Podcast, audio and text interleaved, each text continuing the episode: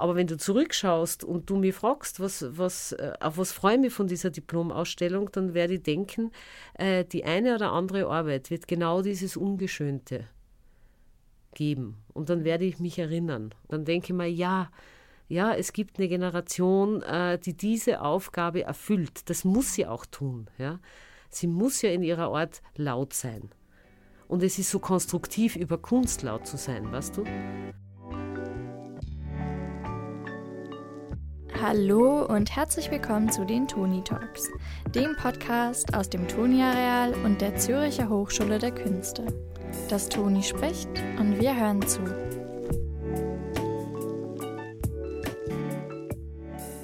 Liebe Zuhörerinnen und Zuhörer, herzlich willkommen zu einer neuen Folge von Toni Talks. Heute nochmal rund um das Thema Diplome. Ich bin Emily, noch Hostin und Produzentin von diesem Podcast und das ist unsere letzte Folge vor der Sommerpause. Darum habe ich mir jetzt zum Schluss etwas ganz Besonderes überlegt. Meine Gästin heute ist nämlich unsere Direktorin Karin Meiritsch und ich spreche mit ihr über die Diplome und vor allem darüber, wie sie ihr eigenes damals als Kunststudentin erlebt hat. Viel Spaß beim Zuhören und danke fürs Einschalten. Gut. Bist du bereit? Ja. Super. Dann fange ich direkt mal an. Liebe Karin, vielen Dank für deinen Besuch hier bei uns im Produktionsstudio. Es ist meine allerletzte Folge bei Tony Talks und ich freue mich sehr, dass ich mit dir jetzt den Abschluss hier machen kann. Nun ist ja gerade die Diplomphase in vollem Gange und die Ausstellung eröffnet in ein paar Stunden. Es ist auch deine allererste Diplomausstellung als Direktorin hier. Was löst das für Gefühle bei dir aus? Ja, zunächst danke, dass ich eingeladen bin. Schade, dass es dein letzter, letzter Talk ist. Ähm, und ja, mein erstes Jahr ist bald, bald rum. Äh, war ein dichtes Jahr. Ähm, und die Diplomausstellung, ja, was ist die für mich? Also für mich ist es so ähm, wirklich so ein Höhepunkt des Jahres weil es aber auch tatsächlich ganz wichtige Punkte im Leben, in den Biografien unserer Studierenden und von uns selbst auch war. Ne? Das ist so dieser eine Aspekt. Und der zweite Aspekt ist natürlich der, mein Jahr war extrem dicht. Ich bin hier in einem Gebäude das, das, äh, und, und, und unter Menschen in einem Setting, wo ich potenziell alles machen könnte, was mir Spaß macht. Also ihr könnt in Konzerte gehen, ihr könnt äh, ins Theater gehen, ihr könnt mir Filme anschauen, Ausstellungen besuchen, ähm, äh, ja, äh, schöne Typografie bewundern, also alles, was ich gern mache. Und das war tatsächlich in diesem einen Jahr. Äh, ich hatte so gut wie keine Zeit dafür. Und das ist wie den Boden verlieren. Das mhm. ist wie, wie äh, deswegen kommt man her, weil wir ganz viele sehr begabte, sehr interessante, sehr neugierige und, und ähm, komplexe Persönlichkeiten als Studierende haben und natürlich auch Lehrende und Mitarbeitende. Und dann hat man wenig Gelegenheit, die Früchte dessen, äh, wofür man versucht, den Boden zu bereiten, dann auch tatsächlich zu sehen, zu hören, wahrzunehmen. Das, ähm, die Diplomausstellung ist jetzt für mich so wie, so wie, ein, wie ein Schnitt, wo ich mal in verdichteter Form sehen kann, was ist denn jetzt passiert. Und ich freue mich natürlich wahnsinnig drauf. Das ist jetzt so ein bisschen auch das Früchte ernten, oder? Dass Sie jetzt ja. ganz kondensiert in zwei Wochen alles sehen können, was auch die Studierenden geleistet haben in diesem Jahr. Genau, wir waren per Du. Ah ja. ja. Und es ist nicht, nicht nur Früchte ernten, also es ist wirklich das ist der Sinn, warum wir hier sind. Ja. Das ist das Why. Und äh, insofern ist es auch was zutiefst Berührendes, weil wir ja dann auch immer auf unsere eigenen Biografien zurückkommen, weil wir äh, äh auf unsere eigene Reflexion, warum tun wir, was wir tun. Und so eine Diplomausstellung ist die, ist das, ist, ist die verdichteteste Form, mhm. Sinn zu schenken. Ich finde, das schätze ich auch extremst daran, dass du jetzt unsere Direktorin bist und dass, weil man das Gefühl hat, du kannst dich einfühlen. Du hast selbst auch Kunst studiert, du hast selbst auch eine Diplomphase durchgemacht. Kannst du uns etwas erzählen von deiner eigenen Diplomphase und was das für dich für ein Erlebnis war damals? Ja, das kann ich erzählen. ähm, aber vielleicht beginne ich damit, ähm, dass ich das heute natürlich anders kontextualisiere. Also mein Professor äh, ist vor ein, zwei Jahren gestorben und ich habe äh, Retrospektiven von ihm äh, gesehen, also Dokumentationen und wie zum ersten Mal verstanden, warum habe ich bei ihm studiert. Äh, oder warum hat er mich als Studentin aufgenommen? Das war ja damals ganz anders. Man hat die Aufnahmeprüfung gemacht, Mappe abgegeben mhm. und dann mhm. ist man halt in eine Meisterklasse. Meisterklasse. Es waren auch nur Professoren, also ich brauche mich gar nicht um das Gendern bemühen, weil es war ein eindeutig Mann. Ja. Man hat sich dann für eine Person praktisch beworben fast und weniger für einen Studiengang. Na, eben äh, gar nicht für einen Studiengang, mhm. sondern eben für eine Person, mhm. äh, wobei man sich halt beworben hat, aber wer einem genommen hat, das war quasi wie ein passiver Akt.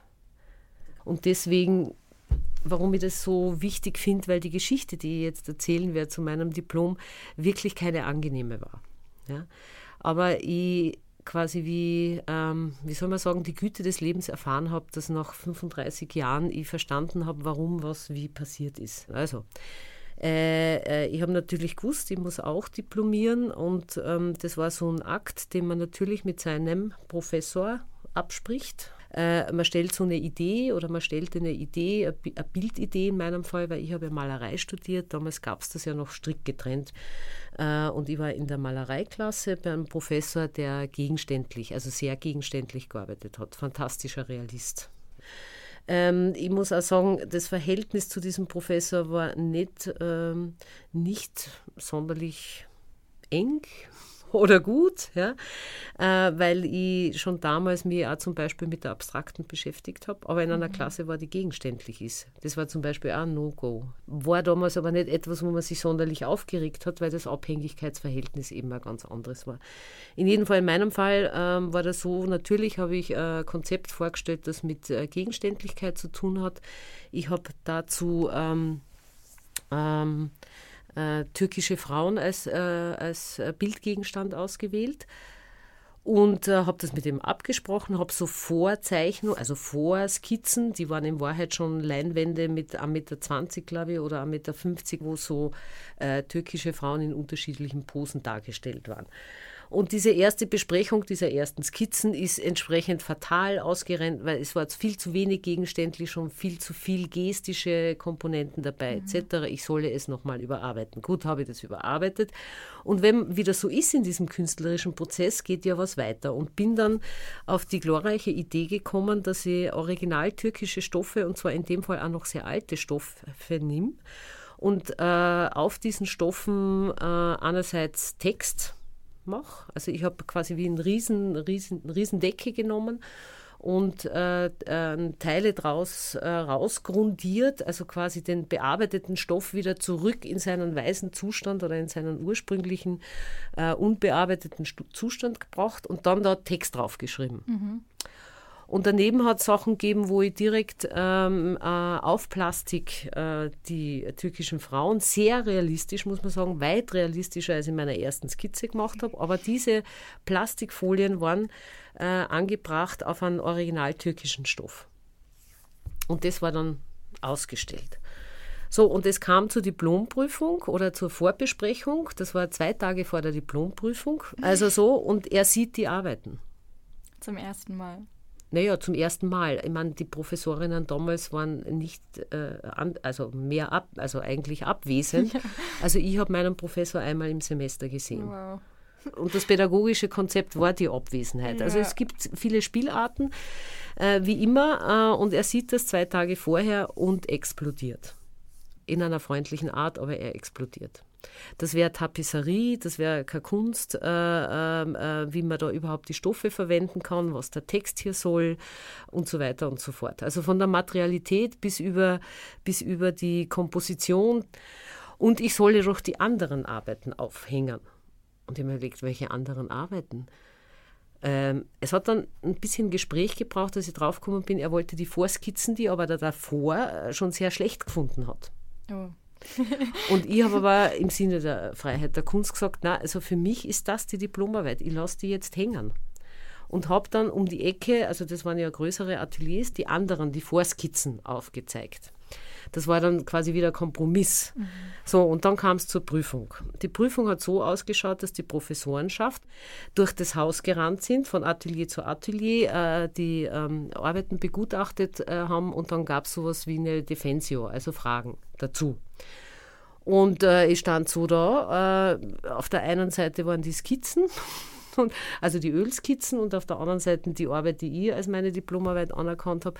Und dann kam diese Professorenschaft zu mir her und dann ging es darum, ähm, dann ging es darum, äh, äh, die Arbeit vorzustellen und ich bin vor der einen Arbeit gestanden, mein Professor vor der anderen Arbeit. Kann man sich das vorstellen? Und ich habe die eine Arbeit vorgestellt und er hat die andere Arbeit kontextualisiert. So. Naja, und dann äh, musste ich rausgehen, dann haben die irgendwie beraten und der Jüngste unter den Professoren hat mir dann zugeflüstert, es ist alles gut. Weil offensichtlich äh, nicht alle der Meinung waren, dass ich mit dieser Arbeit durchkommen sollte. Na gut. So, und wie, wie das der, das Schicksal so will, irgendwie bin ich nach einer Zeit in den Lift äh, gegangen, äh, kommt mein Professor auch in diesen Lift. Mhm. Äh, und das wusste, ich musste alle Stöcke mit ihm jetzt runter auf engstem Raum und er stand so da und ich ihm daneben und dann irgendwie im eineinhalbten Stopp hat er gesagt, mit dir hat es begonnen. Hm. Und ich habe ihn angeschaut und habe gesagt, äh, bitte? Und er hat gesagt, mit dir hat die Revolution begonnen. das war unser Gespräch. Sehr cool. Also aus, aus dem Lift, ich bin auch aus dem Lift völlig fertig mit den Nerven und war nur froh, dass das hinter mir war. Ja. Das war meine Diplomprüfung. Also es war wirklich auf vielen Ebenen schwierig. Mhm. Aber ein schöner letzter Satz noch von ihm an dich gerichtet. Ja, ich weiß nicht, ob es ein Kompliment war, aber jedenfalls eine Feststellung. Ich ja. nehme das direkt als Kompliment auf, wenn man als revolutionär beschrieben ja, wird. Ja, genau. Also mit dir hat die Revolution begonnen. In jedem Fall ähm, war das dann so, äh, vor zwei Jahren ist er gestorben und ich habe mir seine Biografie dann im Detail angeschaut. Und äh, ich habe sowohl verstanden, was er mit Revolution gemeint hat, als auch wirklich verstanden, warum ich bei ihm studiert habe. Mhm. Heute schaue ich sehr, sehr ähm, zufrieden und äh, befriedet und auch zärtlich auf mhm. diese Entwicklungen und auf ihn. Uf, nach dieser Story wird mir klar, ja, Studium kann auch stressig sein und aufreibend und man Kampf. kann viele Dinge nicht verstehen bis zum Ende. Ähm, wir werden jetzt heute Abend anschauen, was die Diplomantinnen hier alle aufgezeigt haben. Und viele der Projekte sind ja auch eigentlich ein Anfang. Viel wird ja danach auch weitergetragen. Was denkst du jetzt so darüber nach? Die Studierenden, die kommen jetzt hier so, das wird jetzt die Endphase für sie mit deiner eigenen Diplomgeschichte, die vielleicht auch etwas aufreibend war. Gehst du mit diesem Gefühl auch dann hier durchs Haus, wenn du die Arbeiten anschaust? Nein. Also wir ähm, müssen einfach sagen, dass die äh, Hochschule der Künste in Zürich hier, aber insgesamt auch das Kunsthochschulwesen sich äh, enorm weiterentwickelt hat. Also ich denke, wir haben uns von diesem Meisterprinzip emanzipiert. Also man muss dir vorstellen, ich war die zweite Kohorte, glaube ich, nach Abschaffung der Meisterklassen. Das bedeutet, formal war dieses System abgeschaffen, mhm. aber nicht emotional und auch noch nicht systemisch. Ja. Und äh, diese äh, Entwicklungen haben wir hinter uns gelassen. Und wenn ich sehe, wie unsere ähm, Dozierenden, wie, der wissenschaftliche, äh, wie die wissenschaftlichen Mitarbeitenden, die Assistierenden, wie, wie unterstützend die sind, ja, und auch wie kontextualisierend die sind, dann bedeutet das, es passiert eine riesige Öffnung in mhm. Wahrheit für unsere Studierenden. Und alle sind äh, wie ganz stark äh, darin involviert, ihr Bestes zu geben oder die Studierenden zu begleiten. Das inkludiert manchmal Reibung. Überhaupt keine Diskussion. Ja, das, ist, äh, das ist wieder in Generationen ein, eingeschrieben. Ja? Mhm. Also die Jungen haben ja auch die Pflicht, quasi was zu gestalten. Und manchmal geht es eben nur über Reibung. Aber letztendlich äh, ist, ist, ist das Studium, wie man es heute genießt, nicht mehr zu vergleichen mit dem, was ich hatte. Und es ist wirklich, ich habe dir ja vorher gesagt, auf Sternen gebettet. Mhm. Also finanziell, personell, äh, von den Kompetenzen her. ja, von, von, von allem. Mhm. Und dann gibt es dort oder da Schwierigkeiten, aber das wäre auch nicht normal, wenn das nicht wäre. Also nur ich glaube, die Grabenkämpfe, die wir gekämpft haben, also die gibt es heute sich, also ja. kann man nicht vorstellen, dass das noch heute gibt. Ja. ja, man darf sich hier ja auch ausleben als Individuum ja. oder man darf die eigene Kunst machen, so wie man es selbst möchte. Und die Reibung, die dann entsteht, ist eine, die auch irgendwie aus einem selber kommt und einem ja dann noch viel über einen selbst beibringt. Genau, und du musst dir vorstellen, damals haben die Professoren ja noch die Kompetenz gehabt, wirklich Bilder zu zerstören, wenn sie ihnen nicht gepasst haben. Und keiner hat sie aufgeregt. Mhm. Also nur so mal. Mhm. Äh, umgekehrt waren wir natürlich eine extrem kleine Kohorte. Ich meine, damals ist ein, zwei Personen pro Meisterklasse aufgenommen mhm. worden. Also das ist dann wieder so die Kehrseite auch der, der Entwicklung von Hochschulen. Aber ja, und oder diese Infrastruktur, die hier ist. Ich meine, die gibt es nirgendwo sonst. Mhm. Man darf das ja schon fast nicht laut und schon gar nicht im, im, im Podcast sagen, aber egal. ne? Also so, ähm, das, das sind schon so Dinge, ähm, ja, da kann man dankbar sein. Mhm. Danke. Und ich weiß nicht, ob du das auch in deiner Schulzeit erlebt hast, müsstest mal sagen, war das doch nicht so, dass man nach einer gewissen Zeit, also meine Schule war so, ähm, da hat man sich wahnsinnig aufgeregt über bestimmte Lehrer. Aber im Laufe des Lebens hat sich dann herausgestellt, dass man unter Umständen genau bei denen relativ viel gelernt hat. Mhm. Ja. Ja. Also das muss man relationieren. Es ist ja. eine total dichte Zeit, wo man experimentieren kann, wo man sehr wächst, künstlerisch, mhm. äh, aber auch von, von seiner gesamten Entwicklung. Äh, aber das in dieser verdichteten, mhm. wirklich, wirklich kurzen Zeit. Ja. ja. Das ist jetzt ein guter Punkt, den du ansprichst, weil das ja das Studium nämlich auch war als eine Zeit, in der wie Impulse gesetzt werden und man sieht dann, man merkt ja auch selbst, was sich dann weiterzieht und was nicht. Mhm. Und die Studierenden hier, die sind ja jetzt auch praktisch konfrontiert mit dem danach. Du mhm. warst das auch. Mhm. Das danach ist ja wahrscheinlich genauso wie die Studienzeit jetzt auch sehr anders. Aber was, ähm, ja, was wünschst du den Diplomierenden? Was was denkst du jetzt, wenn du sie praktisch hier auch jetzt aus den Türen des Tunis raus in die, in die Welt da draußen gibst? Also zunächst möchte ich festlegen, ich gehe davon aus, dass die Suche nicht endet. Und künstlerisch schon gar nicht. Also ich praktiziere ja immer noch Kunst und äh, mache das jetzt schon Jahrzehnte. Es endet nie die Suche. Das bedeutet, ich wünsche Ihnen eine Suche. Also diese, diese Neugier oder dieses Ringen um, um, um ein Werk, um eine Qualität, um eine Aussage. Ich denke, ich hoffe, das bleibt ihr Leben lang. Äh, was ich Ihnen auch wünsche, ist, äh, ich habe die, die Poststudiumsphase auch sehr suchend erlebt. Also ich, ich habe mich irgendwie so gefühlt, so und jetzt bin ich da und jetzt.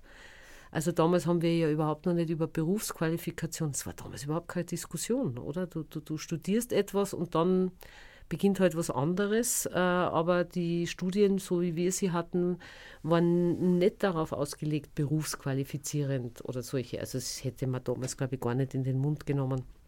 Das heißt, man ist irgendwie aus der Akademie raus, am Vorplatz gestanden und hat sich einmal zuerst gefragt, was mache ich denn jetzt? Ich mein, ja, so. Ähm, und es ist, wie es immer ist. Ähm, mich hat die Suche auch begleitet, äh, sehr lang begleitet. Was möchte ich werden? Also die Frage, welchen Beruf oder so, irgendwann habe ich dann verstanden, das ist die falsche Frage für mich, ja, sondern mehr die Frage, was bin ich? Und direkt nach dem Studium war mir zum Beispiel sehr wichtig, ich habe auch während des Studiums groß, also große, ich habe finanzielle Not gehabt. Ich musste immer daneben arbeiten. Ähm, ich war, äh, ja, und ich habe einfach die Jobs, die ich gehabt habe, wie weitergeführt, bis ich dann in Jobs reingerutscht bin, wo, wo man irgendwie mehr verdient oder sicherer ist oder so. Und langsam hat sich mein Leben so formiert, so jahrzehnteweise würde ich mal sagen. Ne? Also das heißt, die Suche hat wirklich nicht geendet. Und so wünsche ich aber den Studierenden, dass sie weniger kämpfen müssen als wir damals. Ja? Mhm. Also dieser Überlebenskampf, äh, den ich da geführt habe, ähm, das war hart. Da, da, macht man dann auch viele Jobs, die wirklich über die eigenen Grenzen gehen, im Sinne von ganz viele Stunden arbeiten, man ist schon sehr müde, weiß ich nicht, im Gastgewerbe arbeiten, obwohl man das hasst und lauter solche Dinge. Das wünsche ich, dass unsere, meinen Studierenden oder den Absolventinnen hier ausbleibt. und ich wünsche ihnen eine Orientierungsphase im Leben, äh, die nachhaltig ist. Ja, also ähm, künstlerische Schaffen hast ja immer den Mut haben, Umwege zu gehen. Mhm. Aber manchmal sind die sehr weit. Und ich würde Ihnen wünschen, dass das irgendwie so im Gleichgewicht, ja, ja. dass das Lernen ertragen ähm, äh, und gleichzeitig aber auch sich entfalten, wie ein, ein gutes Gleichgewicht mhm. hat so. So schön. Ich nehme gerade die ganzen Ratschläge, alles ungefiltert auf. Ähm, worauf freust du dich am meisten jetzt hier, wenn du durch die Diplomausstellung gehst, auch eben mit diesem Wissen? Ich freue mich auf diese Energie Unruhe. Hm. Also was ich, äh, da möchte ich vielleicht eine Geschichte erzählen. Ich habe so einen Umzug von Wien nach Salzburg gemacht und in Wien habe ich irgendwann, äh, die Wohnungen waren ja alle nicht so groß, die Ateliers auch, also die Ateliers waren sogar immer größer als die Wohnungen, aber die Lagerung, also die Lagerung von Kunst, das mhm. ist auch so eine Leidensgeschichte, die wird, sich, die wird nie enden äh, habe ich die in einen Container gestellt. Ja, äh, und dann bin ich nach Salzburg und habe wieder ein Atelier gekriegt und diesmal sogar eins mit Lagerraum und habe gedacht, so, okay, jetzt lassen wir den Container auf, bringen wir alle Bilder hierher. So, und dann war ich nach ungefähr 10, 15 Jahren, habe ich das erste Mal meine Bilder gesehen. Und ich schwör's dir, beim Durchschauen, ich habe fast geweint.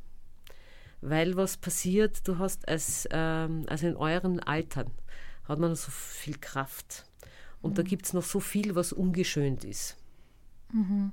Einfach ungeschönt authentisch. Mhm. Ja, also wirklich, ähm, ähm, ähm, da sieht man so wie die Kraft noch drinnen, ne? so diesen Widerstand manchmal mhm. äh, gegen das Material, gegen das Thema, gegen äh, Da steckt viel Spannung drin, oder weil genau. man ja selber viele Dinge noch nicht versteht und diesen, diesen Frust und das Unwissen genau. und vielleicht, dass man gerade im Umweg steckt. Genau. Und da sind Gesten drin, die wirklich mhm. mit einer Kraft aufgetragen ist, dass man fast dieses, zum Beispiel dieses, die, ja genau, diese Dringlichkeit oder diese Wut spürt. So.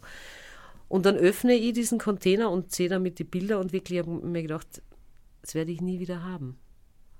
Es wird eine Dringlichkeit geben, aber die Dringlichkeit wird gelassener sein als die Dringlichkeit, die man mhm. als junger Mensch hat. Das ist das Vorrecht der Jugend. Mhm. Äh, aber wenn du zurückschaust und du mich fragst, was, was, äh, auf was freue ich mich von dieser Diplomausstellung, dann werde ich denken, äh, die eine oder andere Arbeit wird genau dieses Ungeschönte geben. Und dann mhm. werde ich mich erinnern. Und dann das ist das wie wieder jung sein dürfen. Dann denke ich mir, ja, ja, es gibt eine Generation, äh, die diese Aufgabe erfüllt. Das muss mhm. sie auch tun. Ja?